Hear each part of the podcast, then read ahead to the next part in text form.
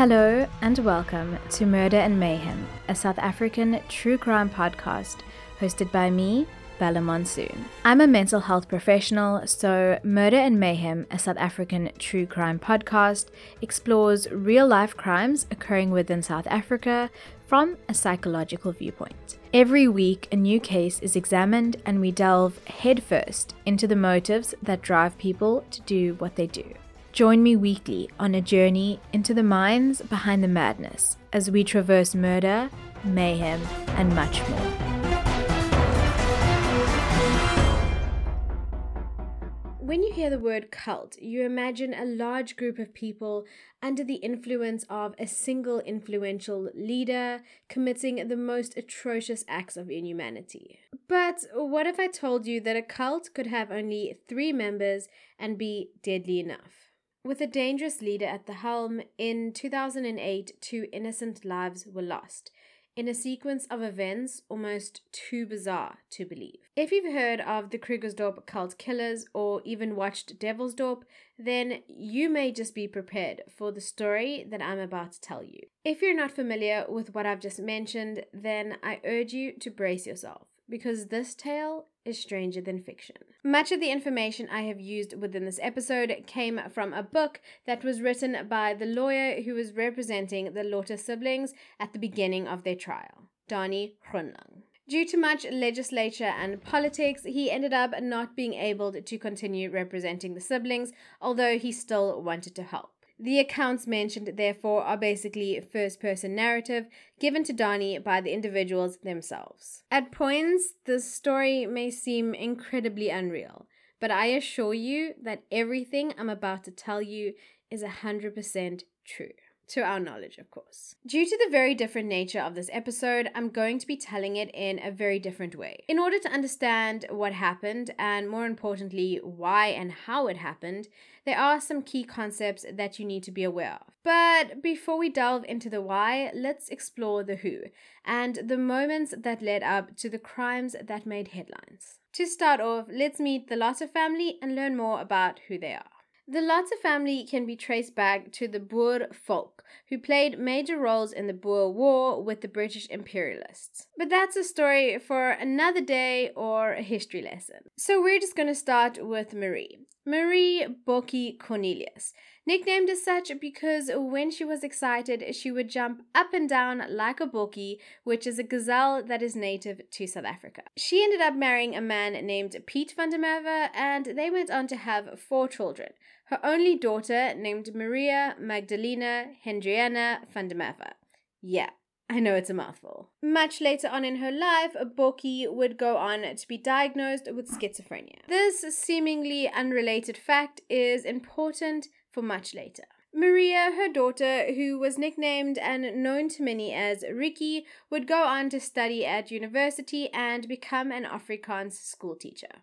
She went on to marry Johannes Petrus Gerhardus Lotter. The couple had met as they were both studying at the same university, and shortly after they married, they went on to have their first child. The baby girl was christened Nicolette Lotter and was born on April 15, 1982. However, in her early life, her parents were relatively absent as they were both juggling studying as well as working, and so from the age of around nine months, she spent most of her time in creche during the day. When they did have the time, though, the family would get together, they would have fun, and they would play music. This is also where her love and passion for music would begin. The family then moved to the Transkei after Johannes graduated with a diploma in accounts management. And it was here in 1986 that Christelle was born, and in 1988, Hardus, their last child, was born. Soon after his birth, the family moved to Westville in Durban after Johannes was recruited by a big company. The family, who up until this point had just lived in landlocked farms, welcomed the idea of being near the beautiful Indian Ocean. And it was here in Westville that they would raise their three children. And it was also here that they would meet their demise.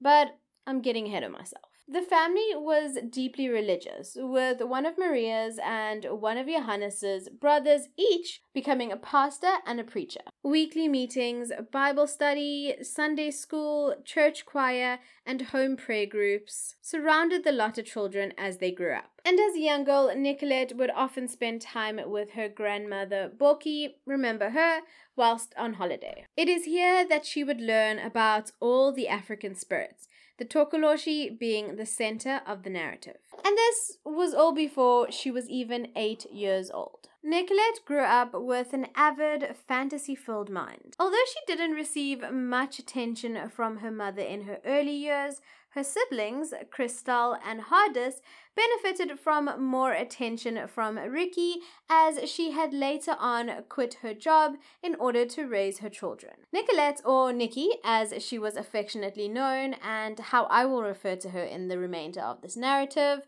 didn't really mind that much and she ended up growing quite close to her father. She would often accompany him on his fishing trips, which he loved doing, and it was there that she learned the tricks of the trade. Around the age of 13, though, she decided in typical teen fashion that it was time to not spend her weekends on fishing trips, but instead she wanted to meet boys and hang out with her friends.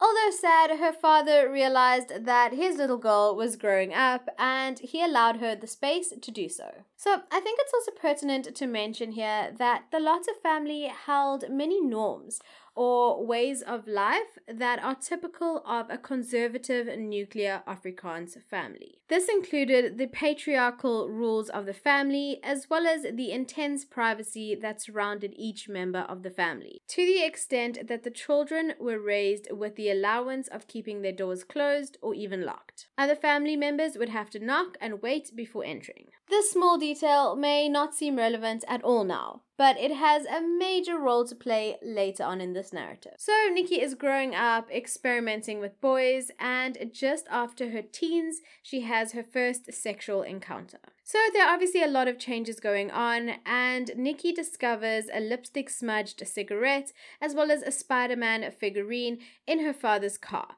and it's later discovered that these belong to his secretary.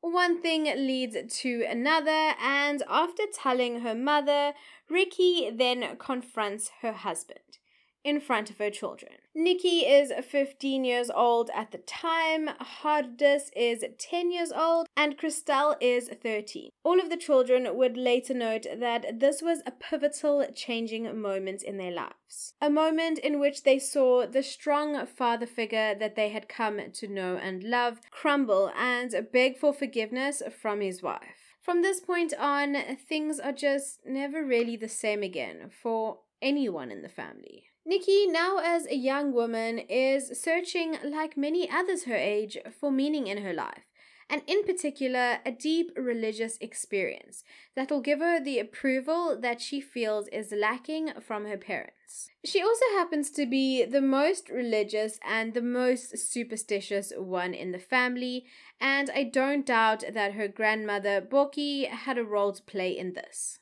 She believed fully in the stories she was told about the evil spirits, the Tokoloshi, and the role of the Inyangas and Sangomas, African traditional healers. For a quick catch up or 101 for my non South Africans, the Tokoloshi is an evil imp like spirit that terrorizes the lives of families, particularly in rural African villages and locations. I actually cover the full history of the Tokoloshi myth and legend in this video if you're interested in learning more. As the children enter their teen and adult years, Hardus grows into a quiet but diligent young man, spending more time with his computer and his gadgets than anything else. As opposed to his more social sister Nikki, he does not have a big friend group and he's never had a girlfriend. But what the two do have in common is that they are both deeply religious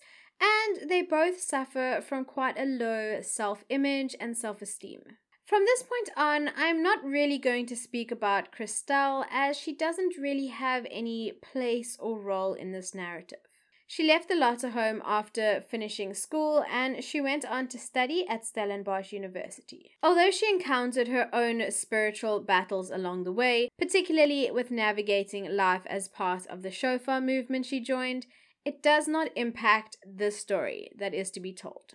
So, whilst in her teenage years, Nikki is diagnosed with anorexia nervosa, the eating disorder. One that is then fueled by her religious fasting habits as well as her innate need for control. Along with this diagnosis, Nikki also suffers from an extremely low self image and self esteem, both of which are just exacerbated by the physical interactions she has with boys during this time. She seemed to just be attracting and engaging with boys that would just use her for a good time and then dispose of her. This also created a very warped view in her mind of what love means. She later, at only 15 years old, ends up getting unknowingly involved with a friend of hers in an unsolicited adult photo shoot amongst other things. And this experience would ultimately go on to haunt her for years to come. With mental distress forming a major part of her life, Nikki is not in a good frame of mind.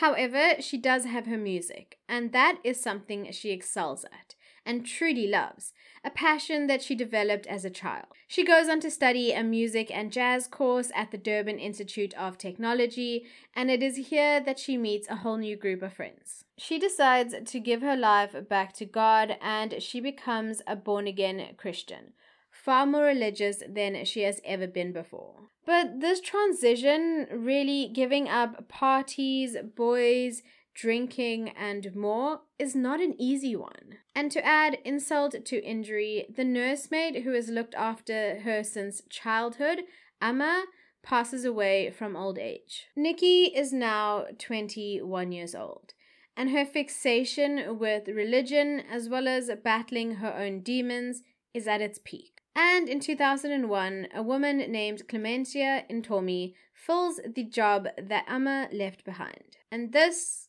is where the trouble begins. So, I'm now going to take a break from the Lotter family and I'm going to introduce you to the Naidoo family. Well, at least to Matthew, that is. Matthew Naidoo was born in 1986 in Durban, KwaZulu Natal, and grew up as an only child. His father left the family when he was only two years old. Growing up, he didn't excel in school, and very early on, he was diagnosed as being dyslexic. Teachers soon remarked, however, that he was also incredibly lazy, and this was a trait that would only increase in the years to come. Soon after finishing school and with not many options, he began to work in his uncle's factory shop packing boxes for about 290 Rand a week. At this point, he had grown into a very tall, fleshy man of over a 100 kgs who was quite strong. He was unfortunately also quite spoilt.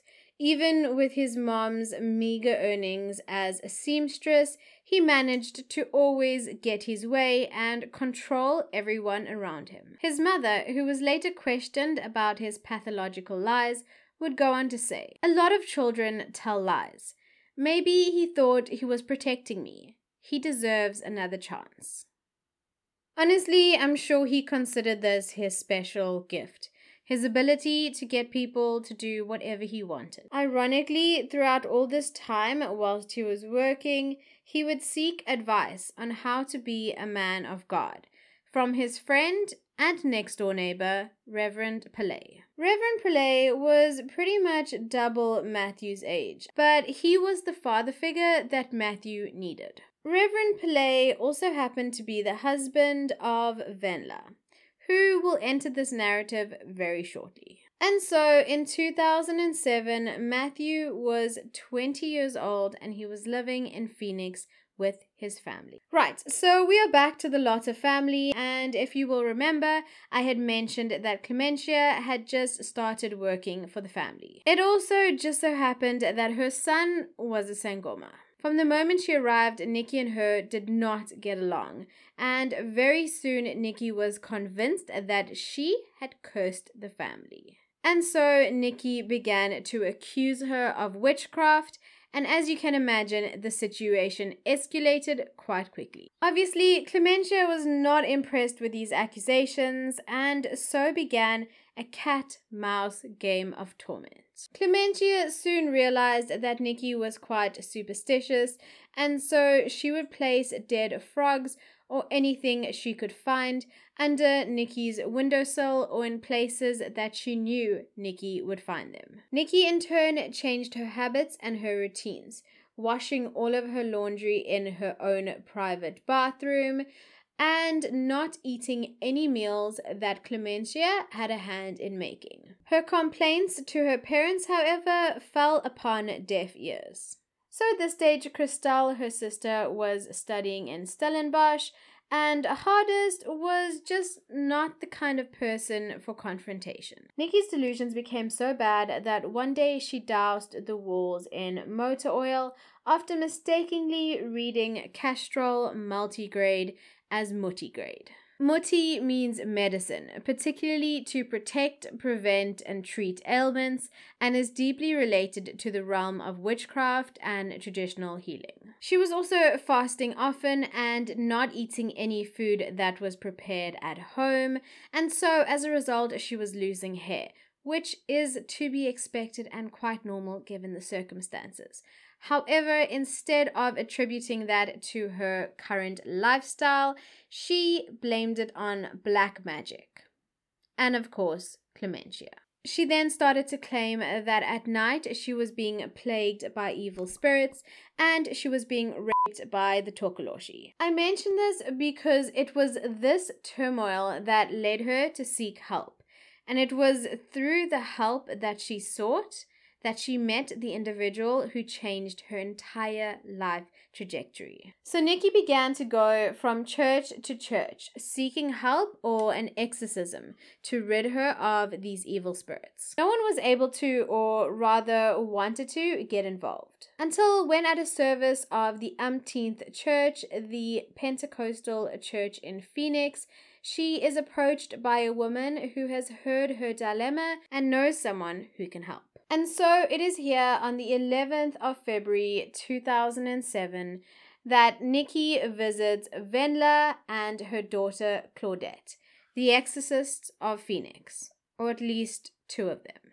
This duo would give Nikki the thing she has been longing for the most validation. Unfortunately, they see her vulnerable state of mind and they take full advantage of it. Now, I'm not speaking against the belief that dark spirits may very well exist, but in this case, Mama Wendla and Claudette shamelessly exploited the rich white girl from Westville. Before any exorcism can take place, Nikki is told that she needs to purchase certain food items in order to placate the evil spirits and it is required that she drives the duo to the shops and pays for their groceries. I mean, essential exorcism items.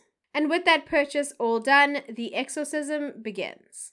Wendla begins to wave her arms in the air, cleansing Nikki's aura, whilst Claudette sits on the corner of the bed smoking a cigarette. She soon, however, puts out her cigarette and, not but a moment later, begins convulsing and growling and thrashing about. Nikki is shocked, but Wendla convinces her that this is just how the dark spirits show themselves, and not to worry because Claudette is protected by her. To ward off these evil spirits, Wendla then shakes a charm bracelet at Claudette. And all of a sudden, she is back, looking around, confused, asking her mother what has happened. I mean, surely if this is a regular occurrence, she would realize by now what is going on.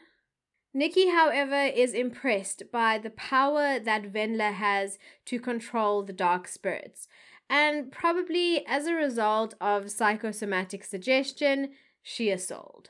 Wendla, obviously milking the situation, says yes, she will be able to cleanse Nikki's life and home, but the process itself will be a very long and expensive one.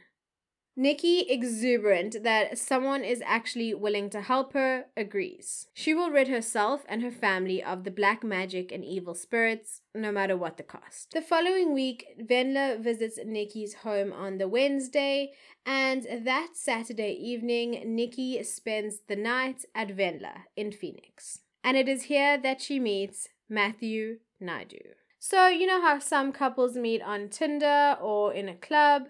Well, Matthew had heard about Nikki, the white, blonde girl from Westville with an evil spirits problem, from his friend and father figure, Reverend Pillay.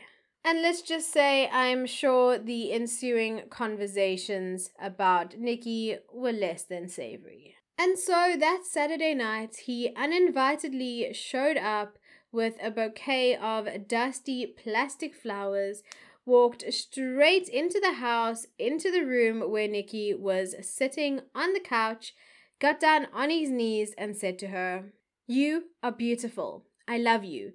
Please, will you marry me? Excuse me? Rando, say what? Yeah, so that doesn't really go as planned as Nikki swats the flowers away and objects to this person that she has never ever seen or met before. Her first thoughts about him, as later revealed in court, was that he was loud, irritating, and attention seeking.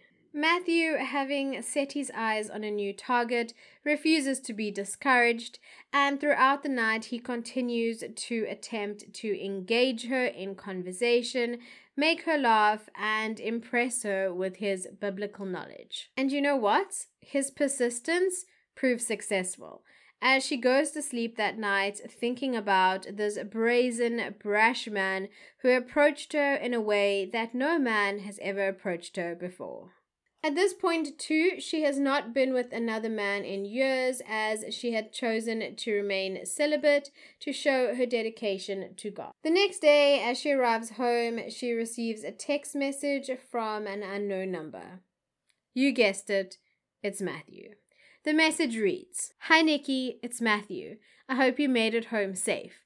I was worried for you. I miss you. Please come back soon. Right, so immediately there should be red flags because, I mean, this guy just met you and he already misses you.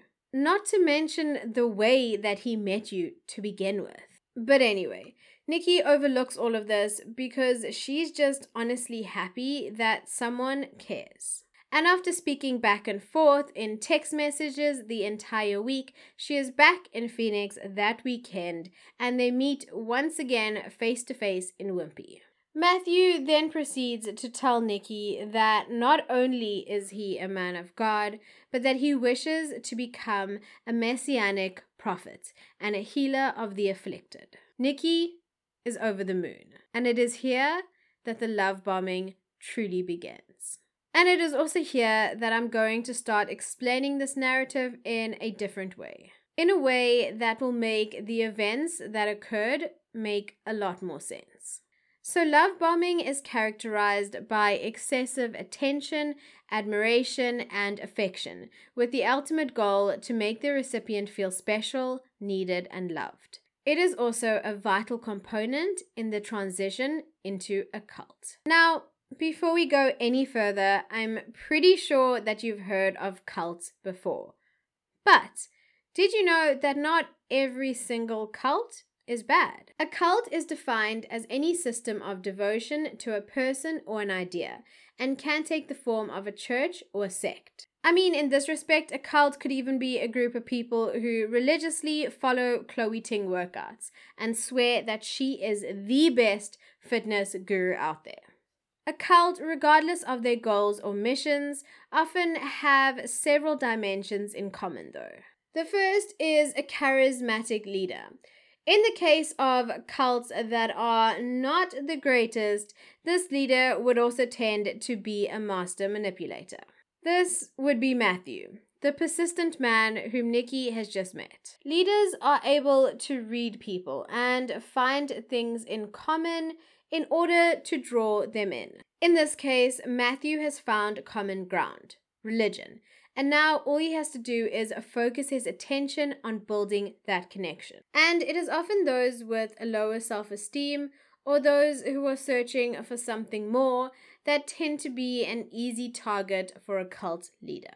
Nikki is one such individual. She is going through emotional turmoil, and all she is seeking is someone to validate her experience. Love bombing is therefore used here to create the perception that further interactions with this individual, Matthew, will give Nikki everything that she so badly desires. Chemically, the recipient gets a boost of dopamine and endorphins, and so this creates a positive reinforcement model where receiving this love becomes a necessity. The two of them have only just met, but the connection has already begun. Unfortunately for Matthew, Mr. and Mrs. Lotter are part of a generation or era that is not entirely open or rather exuberant about racial mixing, especially at least when it comes to their children's partners. After an argument between mother and daughter one night about the state of her room or something along those lines, Nikki mentions that, fine, I'll go stay with my boyfriend. Immediately after hearing more about him as well as where he lives, Nikki's parents call out Matthew as a a very racist term for an Indian person. And honestly, they were initially horrified that their precious daughter was fraternizing with an Indian man. Matthew, however, then spoke to Mrs. Lotter over the phone and he calmed her down, much to Nikki's surprise. So, although initially she had rejected his physical advances, after he comes to her rescue, they sleep together in the back of her car. He convinces her that God is with them and has blessed the union. It's also Matthew's first time, and for him, this is a victory in more than one way. They then enter the next phase of what will be a disastrous connection. After this initial physical connection, Matthew declares that Nikki is his soulmate and proposes marriage, yet again. But this time, Nikki accepts. Yeah, this is only after probably less than a month of knowing him. Matthew's love bombing is clearly working. So, this prospective husband has yet to meet Nikki's family, in person though.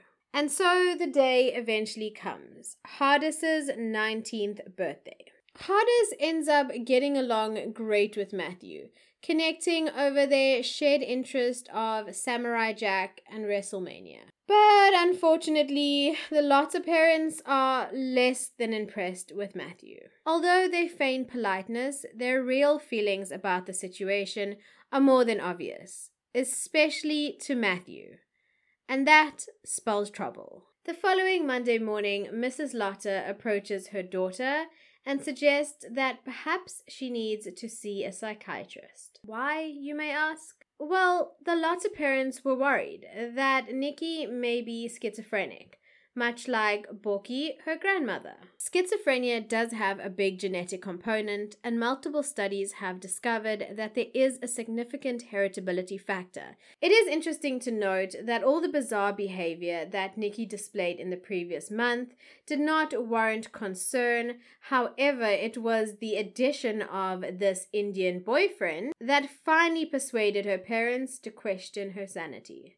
So now that Matthew has a hold on Nikki that is ever growing, he announces to her that he is a prophet, healer, and God's messenger. In many cases, religion is the main factor that leads many to a cult, as the leader will often claim that they are sent by God, or in Matthew's case, he would later announce himself as the Son of God. This is done in order to legitimize what the individual is saying and make the narrative all that more convincing. Matthew then goes on to say that all of the trauma of his father leaving at the age of two years old caused him to develop multiple personalities, which was confirmed at that stage by a psychiatrist.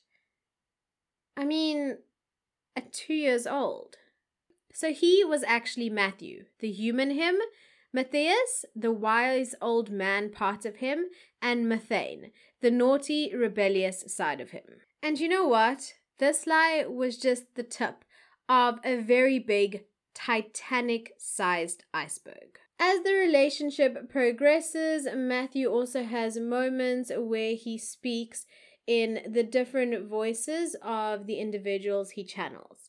Now, if you remember the Krugersdorp cult killer case, which I will link up above in case you want to check it out, this was also something that Cecilia Steyn did. Matthew was a formidable cult leader in training, possessing many traits of narcissism, and later in court, he was outright called a pathological liar. He would, however, continue to speak this brainwashing narrative to Nikki and later Hardus, convincing the siblings that his version of events was reality. On Mrs. Lotter's 50th birthday, she decides to give Matthew another chance, seeing as Nikki appears to be doing so much better after she met him. And so he is invited and attends her birthday bash. And then, after the party, Nikki proceeds to sneak Matthew into her room to spend the night. But Christelle, who is visiting from Stellenbosch,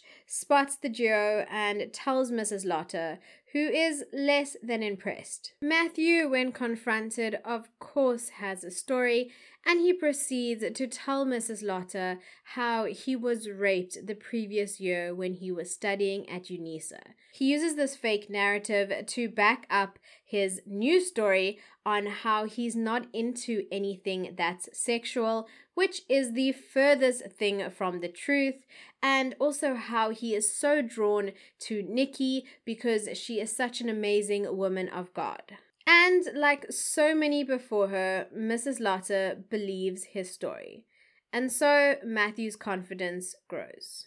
Matthew continues to build up his relationship with Nikki, spending much time with her and showering her with affection and love. That is, of course, until the couple bump into Nikki's ex boyfriend from high school, JP, while they are walking in Gateway Shopping Center.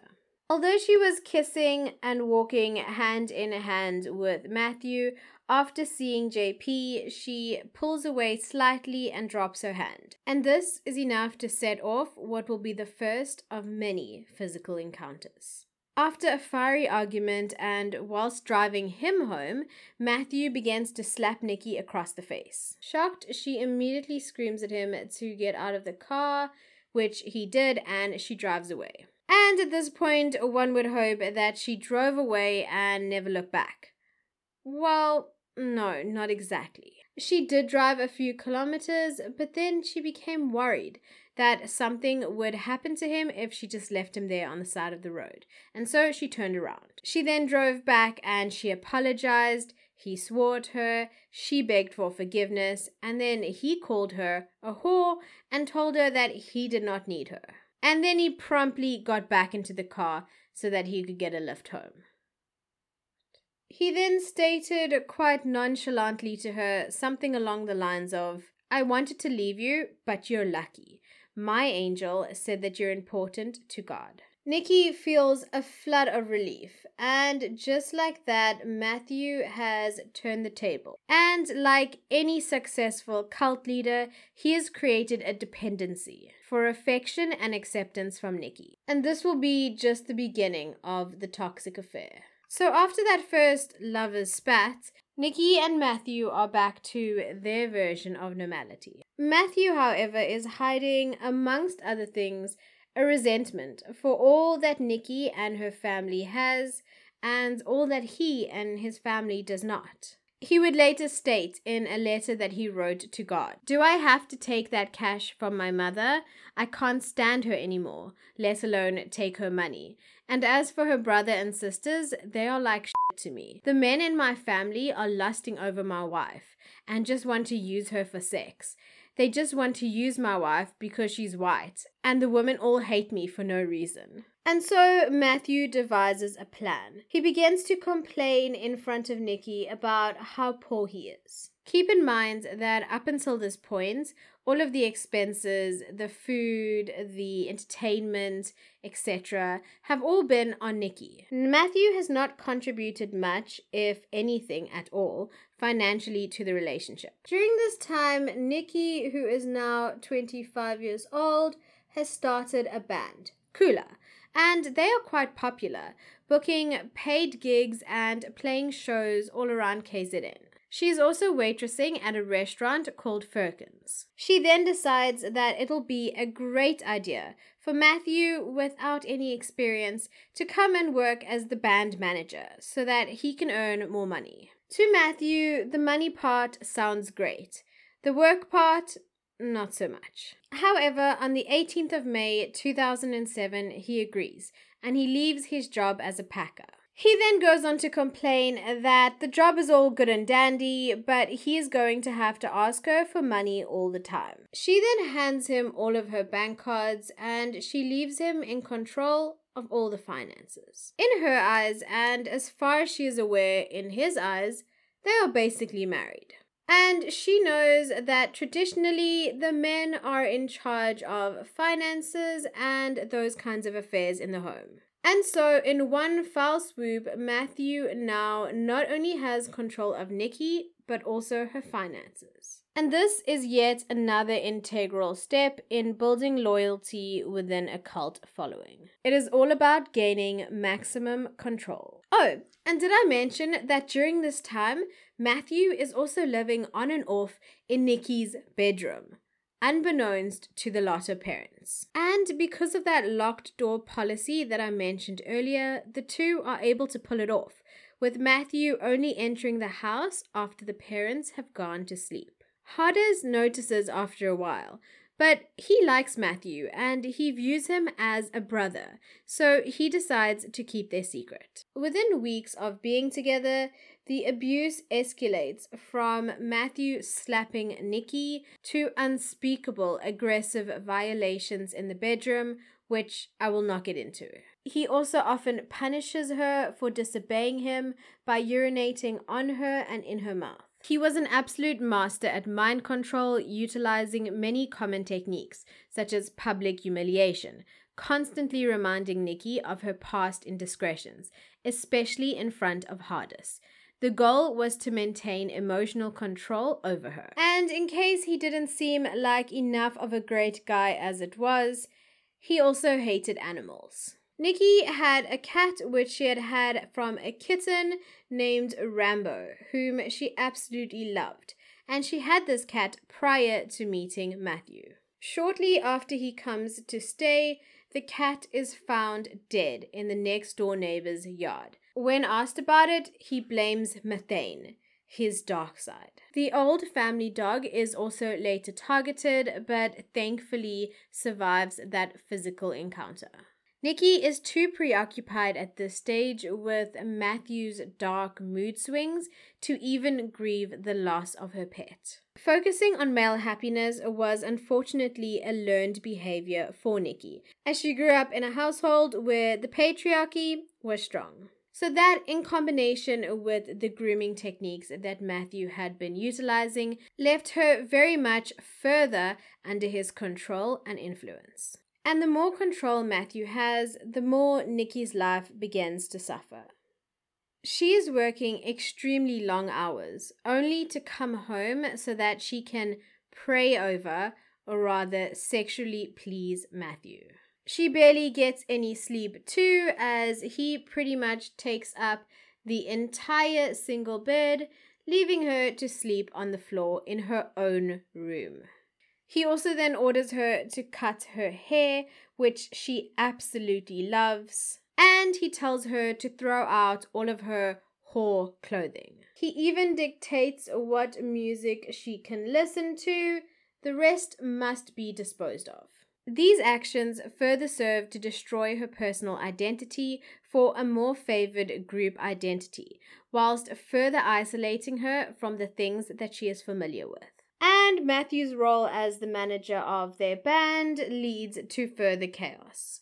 He ends up getting them kicked out or cancelled from multiple gigs due to trying to hustle ridiculous price increases, or in another case, getting on stage to tell crude jokes in between their performances. He then convinces Nikki that he needs to be in her room 24 7 in order to protect her from the evil spirits and the Tokoloshi. He also then goes on to tell her that he knows that the Tokoloshi and the spirits who torment her at night have been sent by her father. And the reason he knows this?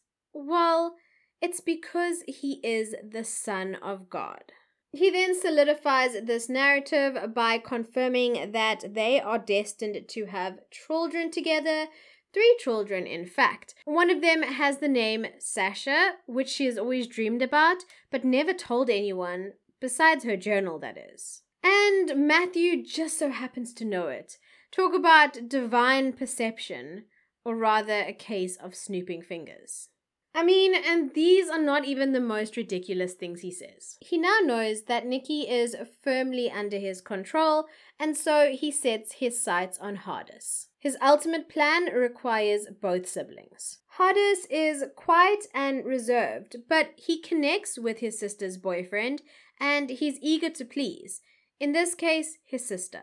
He's also part of the new South Africa, so he doesn't really get the race issue that the Lotter parents have with Matthew. Matthew then begins to exploit him and exert control over him, using the same methods and formula that he used with Nikki. The initial story is that Matthew is recruiting God's warriors, the 12 Knights of God, and Hardus will be one of them. And with Hardus slowly slipping under his control, the cult is truly in action. Over the weeks to follow, he would constantly speak a narrative to the siblings until they became to believe his version of events as real life.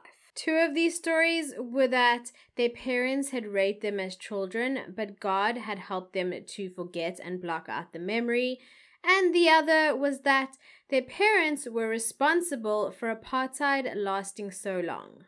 The brainwashing was working. On the 22nd of September 2007, Matthew turned 21. By this time, both of the Lotter siblings are well under his control, giving him whatever income they make or receive and obeying his will, as he is the divine messenger of God, God's own son, to be precise. Matthew's relationship with Nikki is as toxic as ever, and his controlling and jealous behavior ends up getting her fired from her waitressing gig at Firkins. With income drying up, Matthew begins brainstorming again.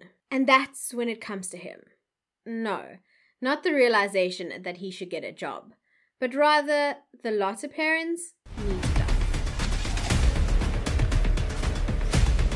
On the 16th of December, the Lotter parents leave for a month to Gansbaai, where they have a holiday home, which is also closer to where Christelle lives in Stellenbosch. Although Hardus longs to join them, Matthew convinces him that God would prefer that he stayed at home. If God was Matthew, that is. With the house to themselves for a full month, Matthew works harder than he ever has before. He searches the house for all documents, papers, and policies to understand exactly what assets the Lotter family have. He also uses this time to further convince the siblings of the evil of their parents. This serves to aid the paranoia that he instilled in both siblings.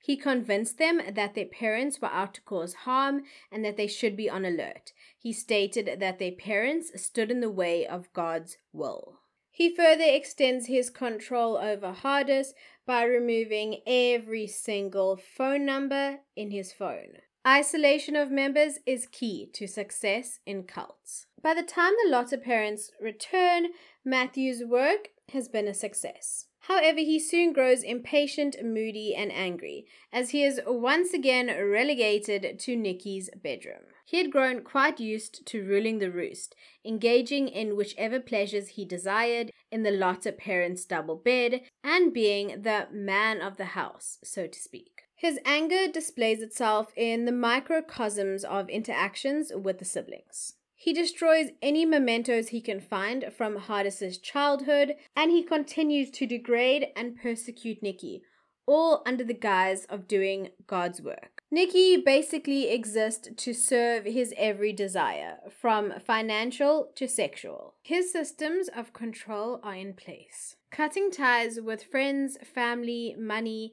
and everything that makes a person an individual is characteristic of cult mentality. These control systems in place become the rules and regulations that all must abide by. During this time, Matthew also tells his own mother that he has left for London to work for Richard Branson.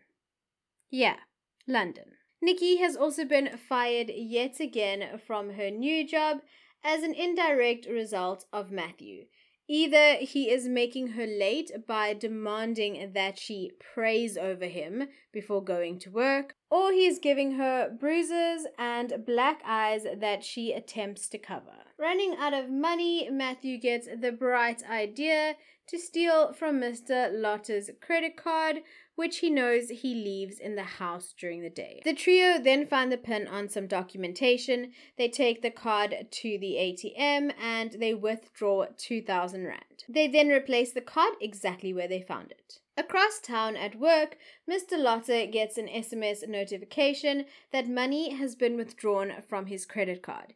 He rushes home only to find his card in the exact same place he had left it. Hardus, who is the only one home at the time, assures his father, with his technological know how, that cards can be cloned and accounts can be hacked. So Mr. Lotter cancels his card, he orders a new one, and yeah, you guessed it, they do it again. And again. What they don't realize is that after these multiple attempts, Johannes has contacted the Organized Crime Unit to investigate the case. Soon, the team there discovered that although the individual who withdrew the money wore a balaclava, he had dark skin, and during one withdrawal, he wore a sweatshirt with 68 printed on it. To Johannes, that sweatshirt looks awfully familiar, but he just can't pinpoint where he's last seen it. The team also discover in the background of one of the withdrawals a green Uno with the exact same license plate number as Johannes's daughter Nikki. Although there's no definitive evidence that it is indeed Matthew, Johannes orders a background check on him. He is then prompted to place charges, but he refuses doing so because he doesn't want his daughter to potentially get a criminal record. In the meantime, though, his darling, beloved daughter Nikki and her brother Hardus are scamming the Lotter parents in whichever way they can to get money for Matthew. And so you may ask, well, what is he doing with this money, seeing as he's living in Nikki's bedroom, rent free? Well, first and foremost, he's eating. His favorite restaurants are Ocean Basket and KFC. He also likes to go and play in the arcade almost daily as he doesn't have a job. Soon the innocent petty theft becomes extortion as both Nikki and Hardus both on two separate occasions fake kidnappings and attacks. And to sell the story a bit more, Matthew, using a random SIM card, begins to send threatening messages to the Lotter parents. The first message received on the 10th of June said, You Lotters make me sick. Your days are numbered. We will kill you one month from today. If I was you, I would start praying. Amen. This for all the people you wronged. Another SMS was then received the following day. I said, You people make me sick.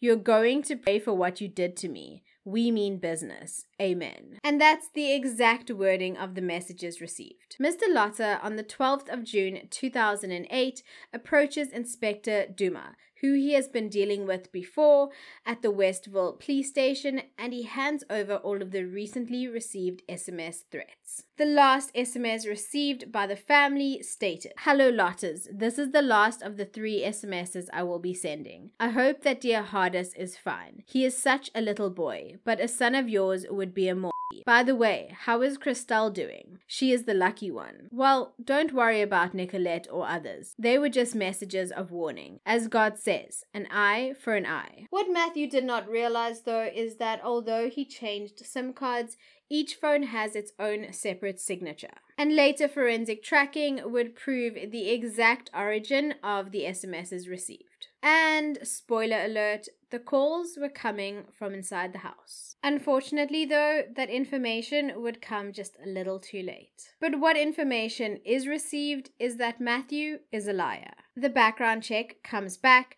and after yet more uncomfortable encounters, he is banned from the Lotter home. Mrs. Lotter refers to Matthew as a dark horse, referencing the Trojan horse from the famous Battle of Troy and little does she know how right she actually is. So, after Matthew is banned from the house, or rather kicked out since he has been living there unbeknownst to the parents, Nikki leaves too, following her husband wherever the path may lead them. And that path leads them to the African Rainbow Lodge, a guest house in Glenwood. However, their income soon runs out, and so they are off to a rented room in Reservoir Hills, rented to them by Matthew's aunt, Vinola. Hardus is now their man on the inside, providing all information and details about what's happening in the home in their absence. Matthew is livid and he tells Nikki that they need to return, but because of all of this racism and disgusting treatment,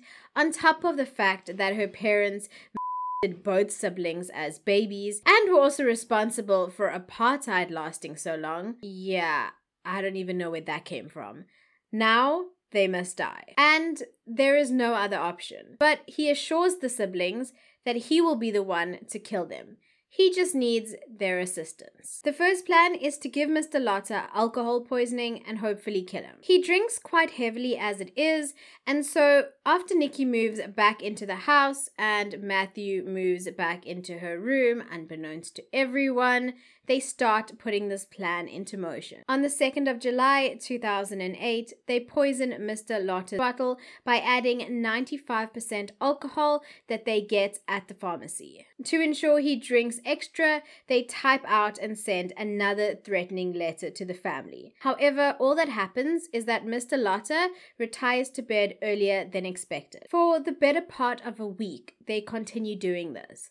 But the desired effect is not achieved. They then move to Plan B. This plan involves a poisonous plant's sap from the Durban Botanical Garden. So, off in search of impala lilies and adenium they go. Later that day, Hardus puts the sap that they collected into his father's whiskey bottle, but again, their plan is foiled. Mr. Lotter notices the white cuck at the bottom of the bottle and he throws the whole thing out. Building up to the final act, Matthew continues to terrorize the Lotter parents. And so he has Hardus type four letters, one to each of the family members. Johannes is exhausted and full of anger. He just keeps thinking about how no one is able to trace the senders of these letters, and this nonsense is really getting out of hand. The letters and messages received have also been concocted by Matthew to aim to divide both Mr. and Mrs. Lotter, driving a wedge between the two. For the past year, Matthew has been earning at least 4,000 Rand a month from Hardus and Nikki without lifting a finger. And if his calculations are correct, there's a lot more where that came from. If he can get rid of the Lotter parents. Plus, Nikki has already said that whatever is inherited her share can go to him. A new plan is born. Matthew then decides that injecting air into the parents' veins will be the best option to end their lives. If done right, it can trigger a cerebral embolism and not raise any suspicion. In his mind, this was a foolproof plan, where their fat fuck father died of heart failure and their bitch mother died of shock. He then returns home to Phoenix from London to give himself a good alibi for the days to come. Both Nikki and Matthew are prepping for the big day, but Hardus is just not so certain. And so Matthew resorts to threatening damnation from God himself. Cults rely on a belief system that requires transformation in order to get to a better place. If you don't follow the rules and the stipulations, you're excluded. And so for Hardus, the threat of exclusion is enough. Although not fully convinced, Hardus is eager to please both the couple and, of course, God. On the 18th of July, which happens to be a Friday, Matthew calls Hardus demanding that he take his digital camera in to get some extra money. With that, they purchase the items that they need needles, cable ties, and a super cheap taser. They then test the taser on Hardus, who weighs around 70 kgs at the time, as Matthew says they can't test it on him because he weighs more than the Lotter parents at around 100 kgs, and Nikki only weighs 48 kgs. The taser is pretty faint on the first and second try, but Matthew convinces the group that it probably just needs charging.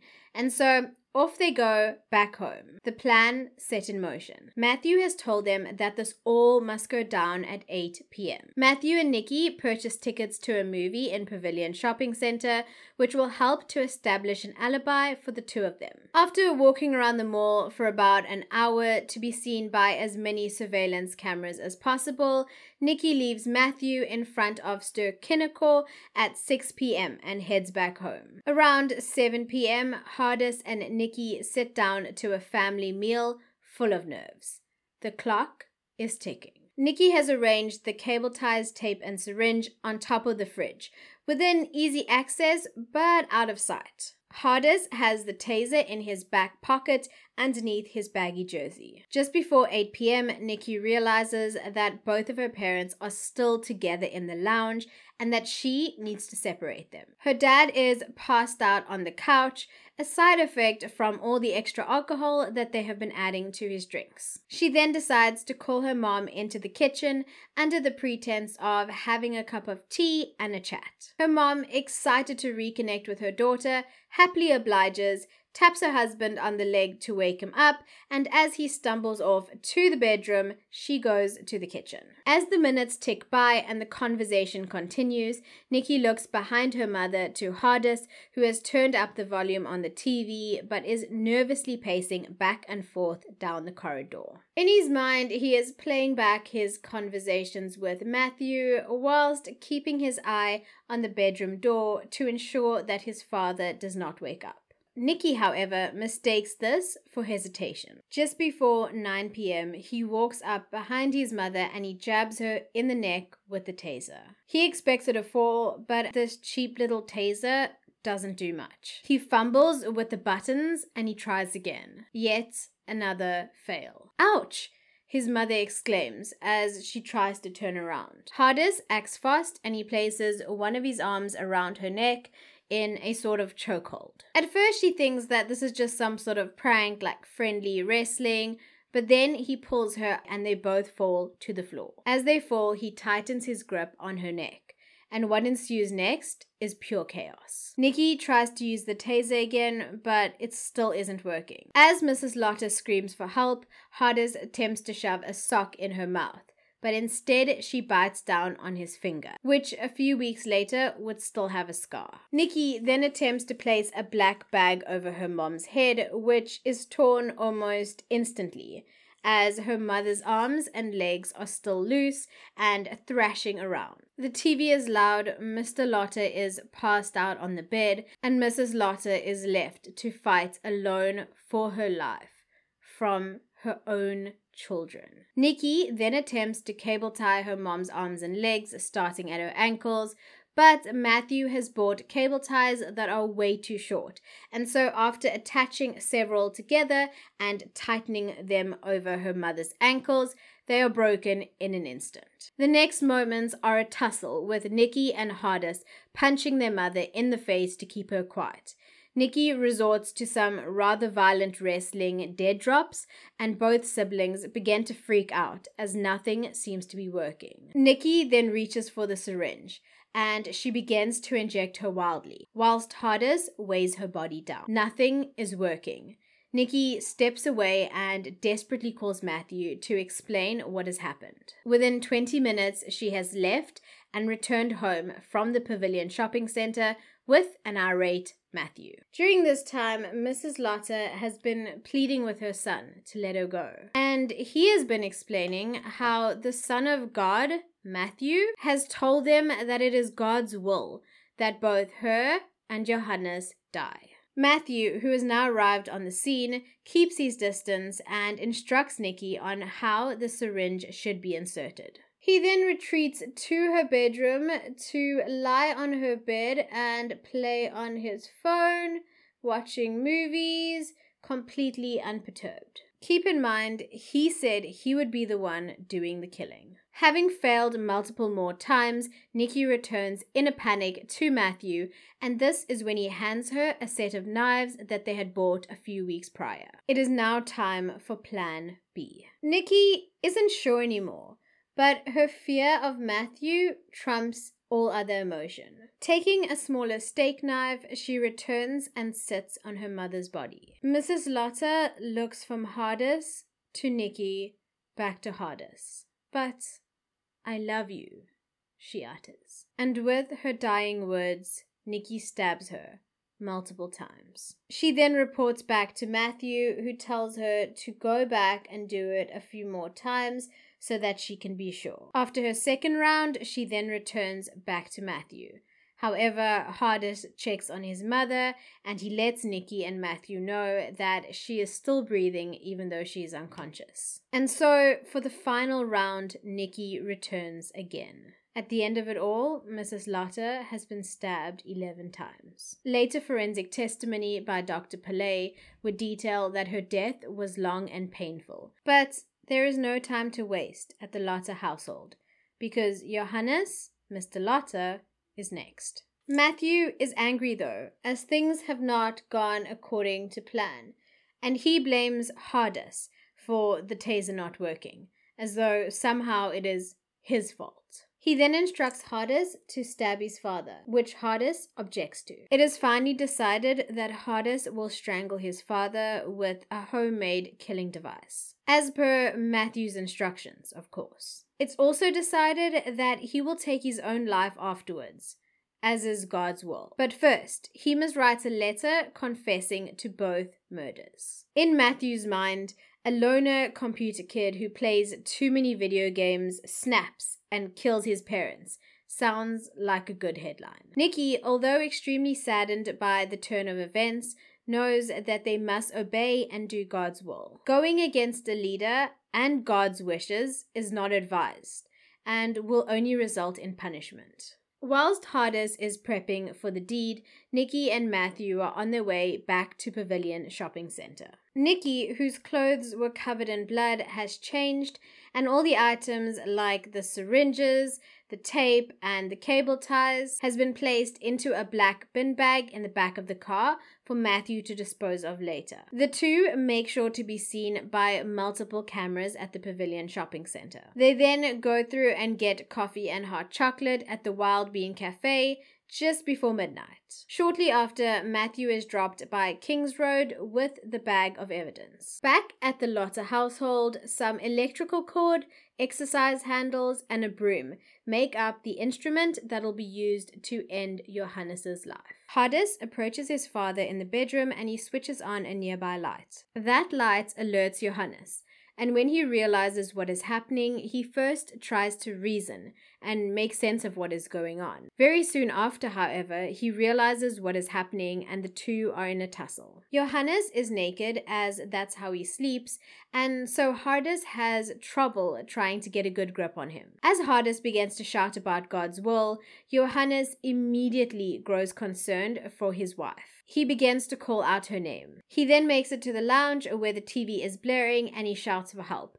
Unfortunately, there is no one to hear his calls. Hardus is in full attack, roundhouse kicking and choke holding his father, who is putting up a pretty big fight. He manages to finally kick him down in the passageway and he jumps on his back, harnessing the homemade weapon. After a final struggle, Johannes is gone.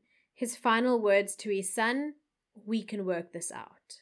Hardus remains on the body for over 20 minutes. Forensic reports would later show that there was severe hemorrhaging, but that the cause of death was strangulation. Minutes later, Hardus has phoned Nikki, who phones Matthew, and within a short while, all three individuals are back at the home. Although Nikki is happy to see her brother, Matthew is not impressed that Hardus is alive. And so Plan C is put into place. Over the next few minutes, the official story that will be told is given to the siblings by Matthew. Matthew and Nikki went out to the movies after Nikki had a fight with Mrs. Lotter. Hardus was home with his parents and he saw a car which he thought was Nikki's pull up. He had then opened the door. But it was actually the people who had been trying to harm them, the same people that had sent them those threatening messages. They came into the house and locked Hardus in his room before killing both Lotter parents. Nikki had dropped Matthew off after the movie to catch a lift home,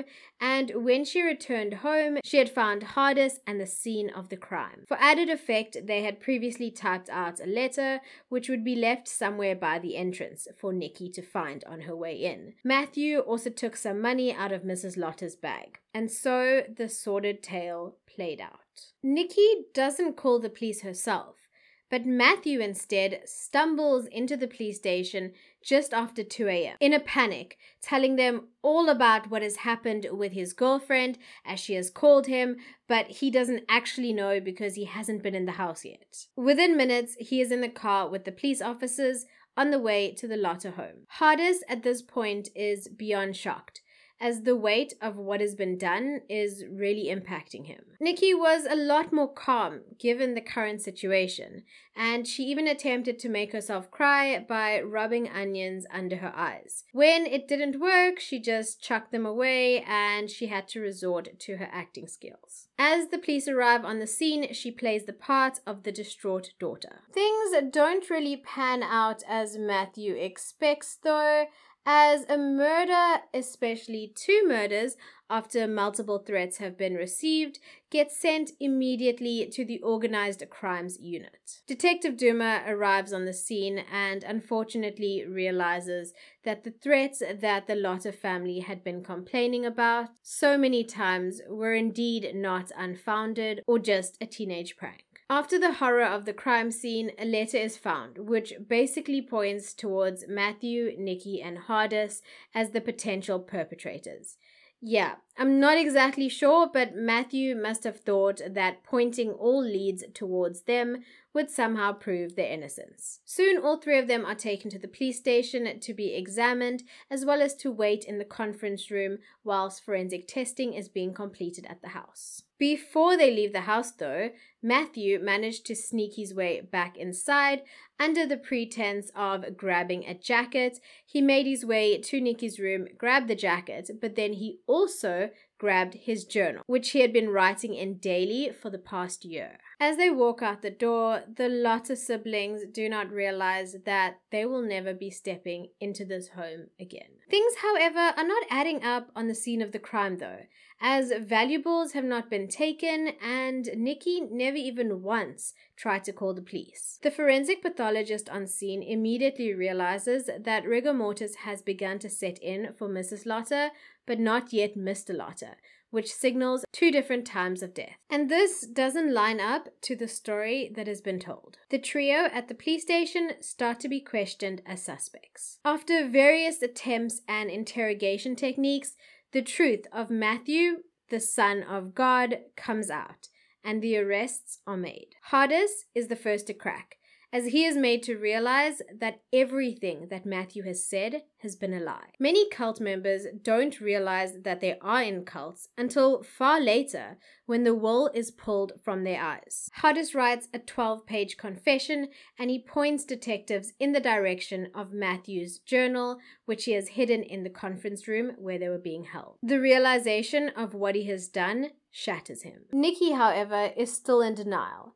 Her love for Matthew is stronger than her sense of reason. The control he has over her is still very much in action. Matthew initially confesses to the murder of Mrs. Lotter, and he does this for one of two possible reasons. The first is a potential legal move for later, and the second was that he might need to protect Nikki as she was his only link to the inheritance. He also brings detectives to the location where he has dumped the black bag of evidence, which coincidentally only contains the fingerprints of the Lotter siblings. Throughout all of this, he has always been one step ahead. After requesting on multiple occasions to speak to Matthew as he must tell her what to do, she eventually sees the light. She finally has the chance to see Matthew and confront him under surveillance, of course, and so she asks him, Are you the Son of God? He laughs and he looks around at the surrounding officers as though she is crazy. There is no God he replies, and then proceeds to blow kisses at her. In the days that follow, the media get hold of the case and the headlines go crazy, as you can imagine. During those days, all three perpetrators are visited by priests,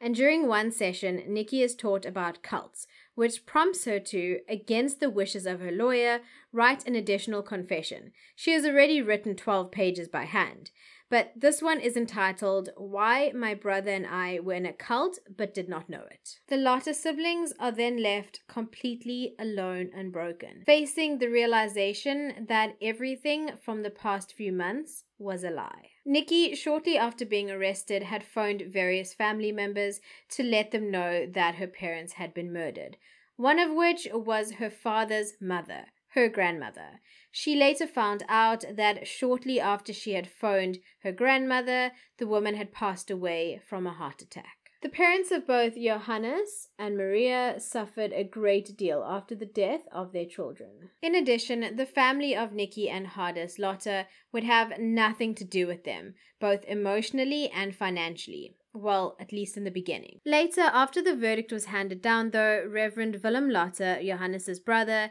said that although the family still battled to show forgiveness, they were trying. The Lotter siblings had then attempted to petition for their dead parents' estate in order to pay some of their legal fees. However, this attempt was thwarted by Christelle and some other family members. In court papers, Christelle had said that it is unacceptable that her siblings attempt to claim from their parents' estate. A share and benefit made directly possible by the heinous murder of my parents, who otherwise would have been expected still to have been there for me and those others who loved them for years to come. And she went on to state that her siblings were driven by money, sex, and anger, and planned carefully to get away with murder.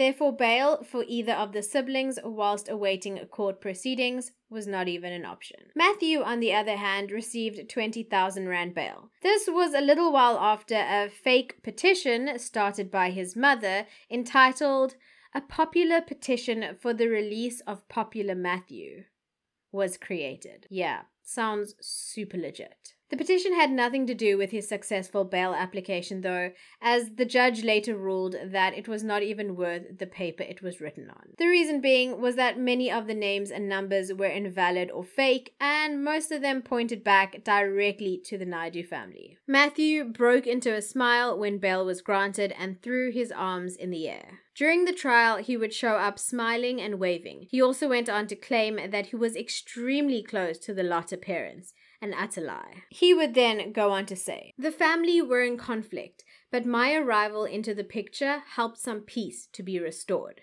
I told the Lotters that I wanted to marry Nicolette. They gave me their blessing, but said that I would have to stay with them until we are financially stable and able to move out. To prove that he was close to Mrs. Lotter, he also went on to state that he gave her a shoulder to lean on after she was extremely emotional and told him that her other daughter, Christelle, had pushed her to the floor during an argument. He twisted the entire narrative typical of a narcissistic pathological liar, turning Nicolette into the dominant one, who did not like how close he and Mrs. Lotter were. You are my boyfriend, not hers she had said when Mrs. Lotter had confessed and confided in Matthew. He also stated that he was most definitely not the Son of God. And he would later go on to say, I would like to plead guilty to the heinous crime. I just want this trial to be over, and I want to bring peace to the Lotter and Naidoo families. But a little while later, he said, I want to plead guilty to the murders, but I did not kill them. After that confession, his bail was revoked, despite his desperate pleas to the judge. The judge said that Matthew had accepted that he was an accessory to the murders,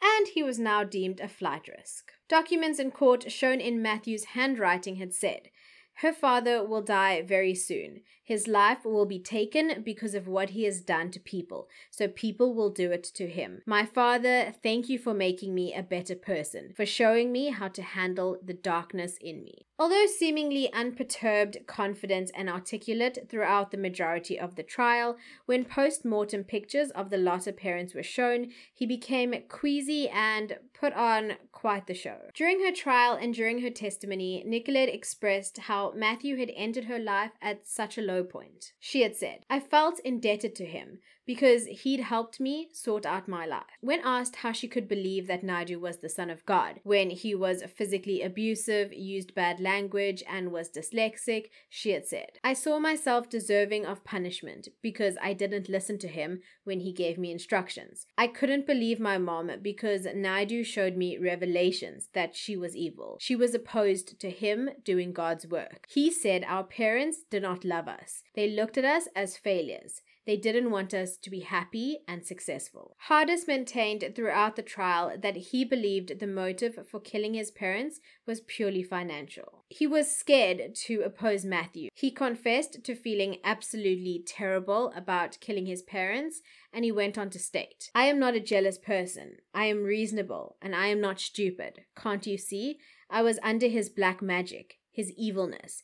If I could turn back time, I would. He took advantage, knowing that I believed in God 100%. He said he had the power of God, and in my state, I believed every word. Both Hardus and Nikki were found guilty by Judge Shyam Gyanda. He admitted that the siblings had been influenced by Matthew, however, they still had the ability to differentiate right from wrong. Nicolette Lotter was sentenced to 12 years in jail, and Hardus Lotter was sentenced to 10 years in jail. After the conviction, Hardus had said, I know there are many people who hate me, and I have come to terms with that. I also know that there are many people who support me. My heart is right with Jesus Christ, and I hope he will be merciful to me. In his judgment, Gyanda compared their case to the brainwashing of followers in the 1978 Jonestown cult massacre, in which Californian preacher Jim Jones murdered 276 children and 638 adults with cyanide laced fruit punch.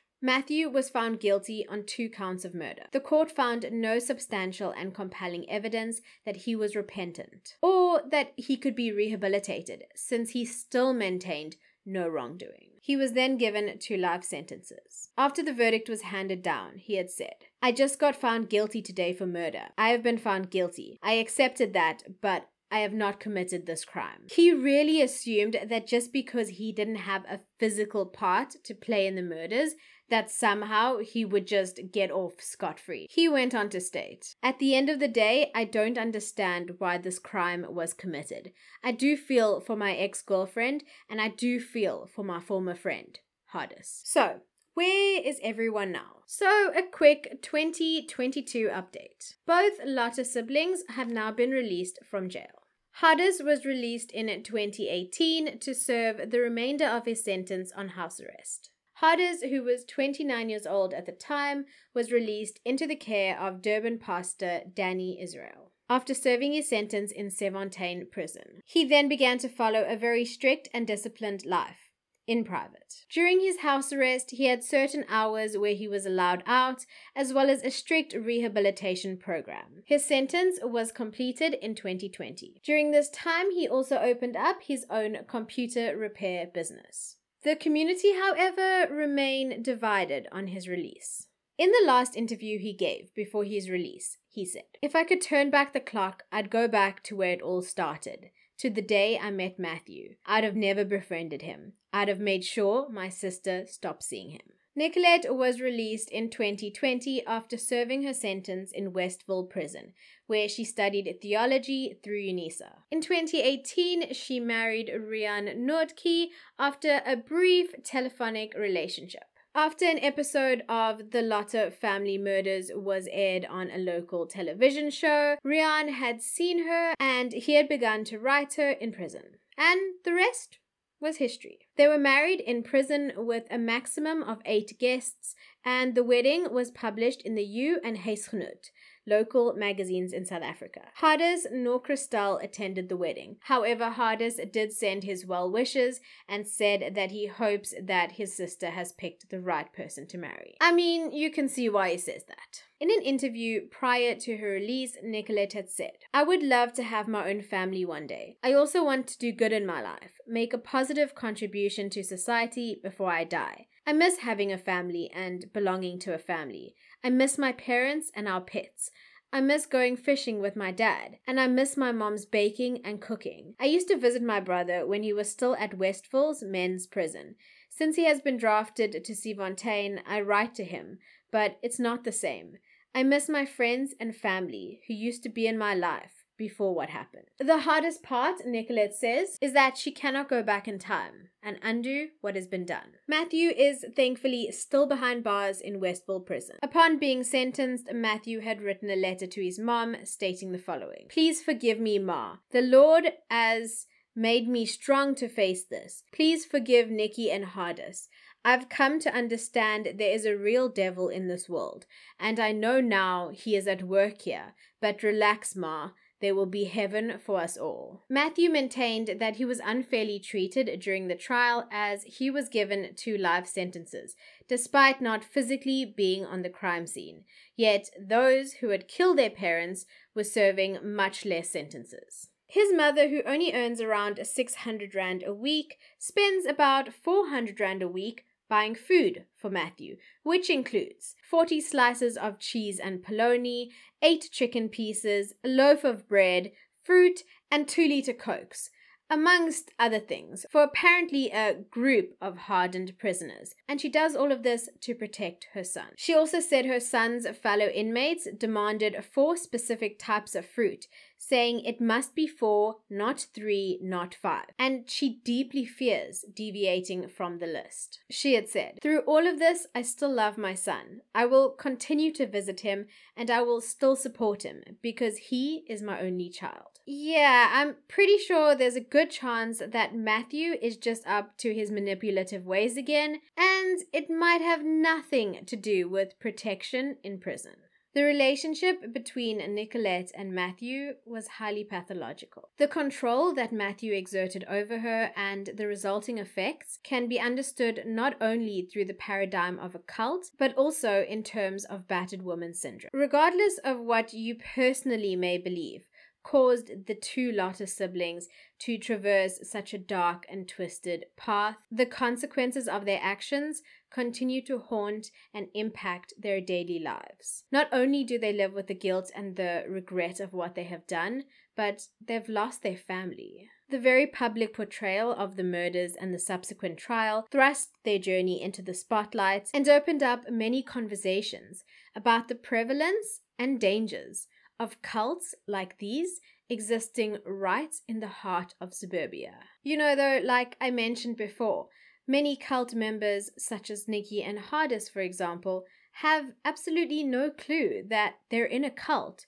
whilst they're in the cult. Cults are not only crazy groups of people led to killing, but they can be crazy fanatical fitness groups or even MLM marketing groups. You know which one I'm talking about, right? The truth is, even the most unassuming person, under the right circumstances, with the right factors and the right motivation, may be capable of committing the most heinous and atrocious actions. Thank you so much for joining me on this extremely intense episode. Until next week, stay safe, stay blessed, and stay the amazing human beings that I know each and every one of you are. Also, don't talk to strangers and beware of cults. Okay, thanks, bye.